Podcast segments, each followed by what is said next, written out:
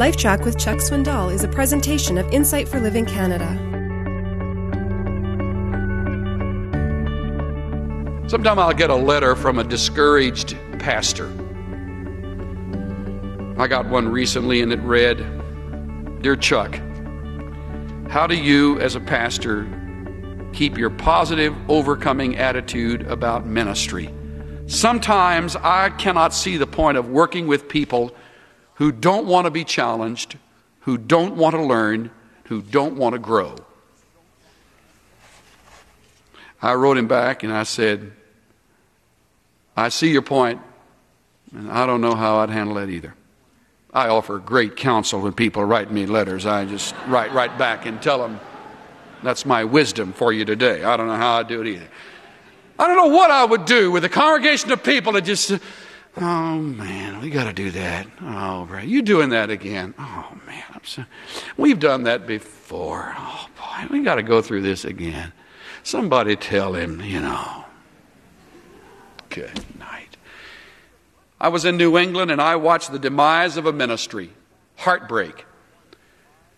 It goes back a couple of pastors to make the story clear to you. This church a, was a good church, good, strong building good, strong beginning, it began to fade. They called a new man who was really committed to unity.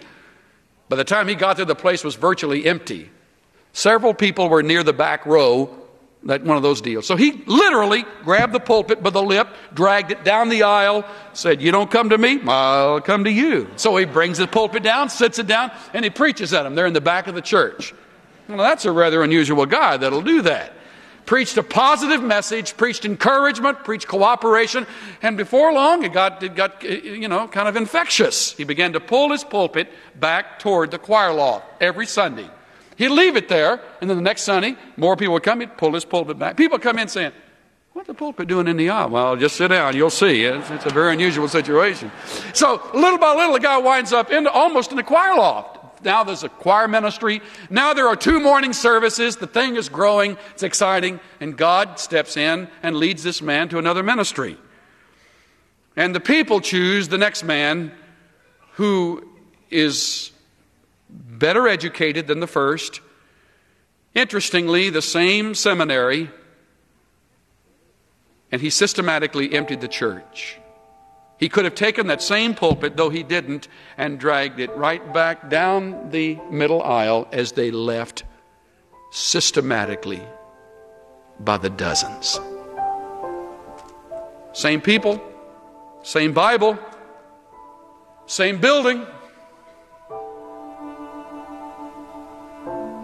No unity. A broken spirit mainly because of a man who fought from the pulpit, dealt with relationships by using the pulpit as a hammer.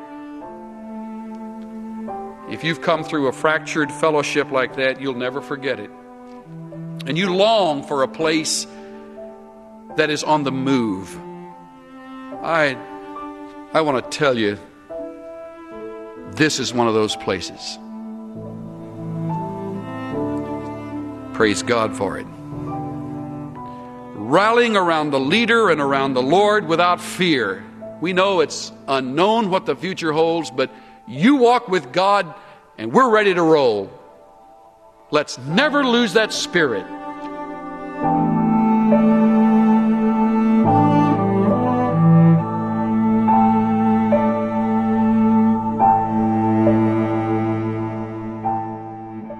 Walking by faith isn't boring, it's the most rewarding and exciting experience on earth. The Lord's mercies never cease, and His compassions never fail. His faithfulness is unconditional, unending, and unswerving. This is Steve Johnson of Insight for Living Canada.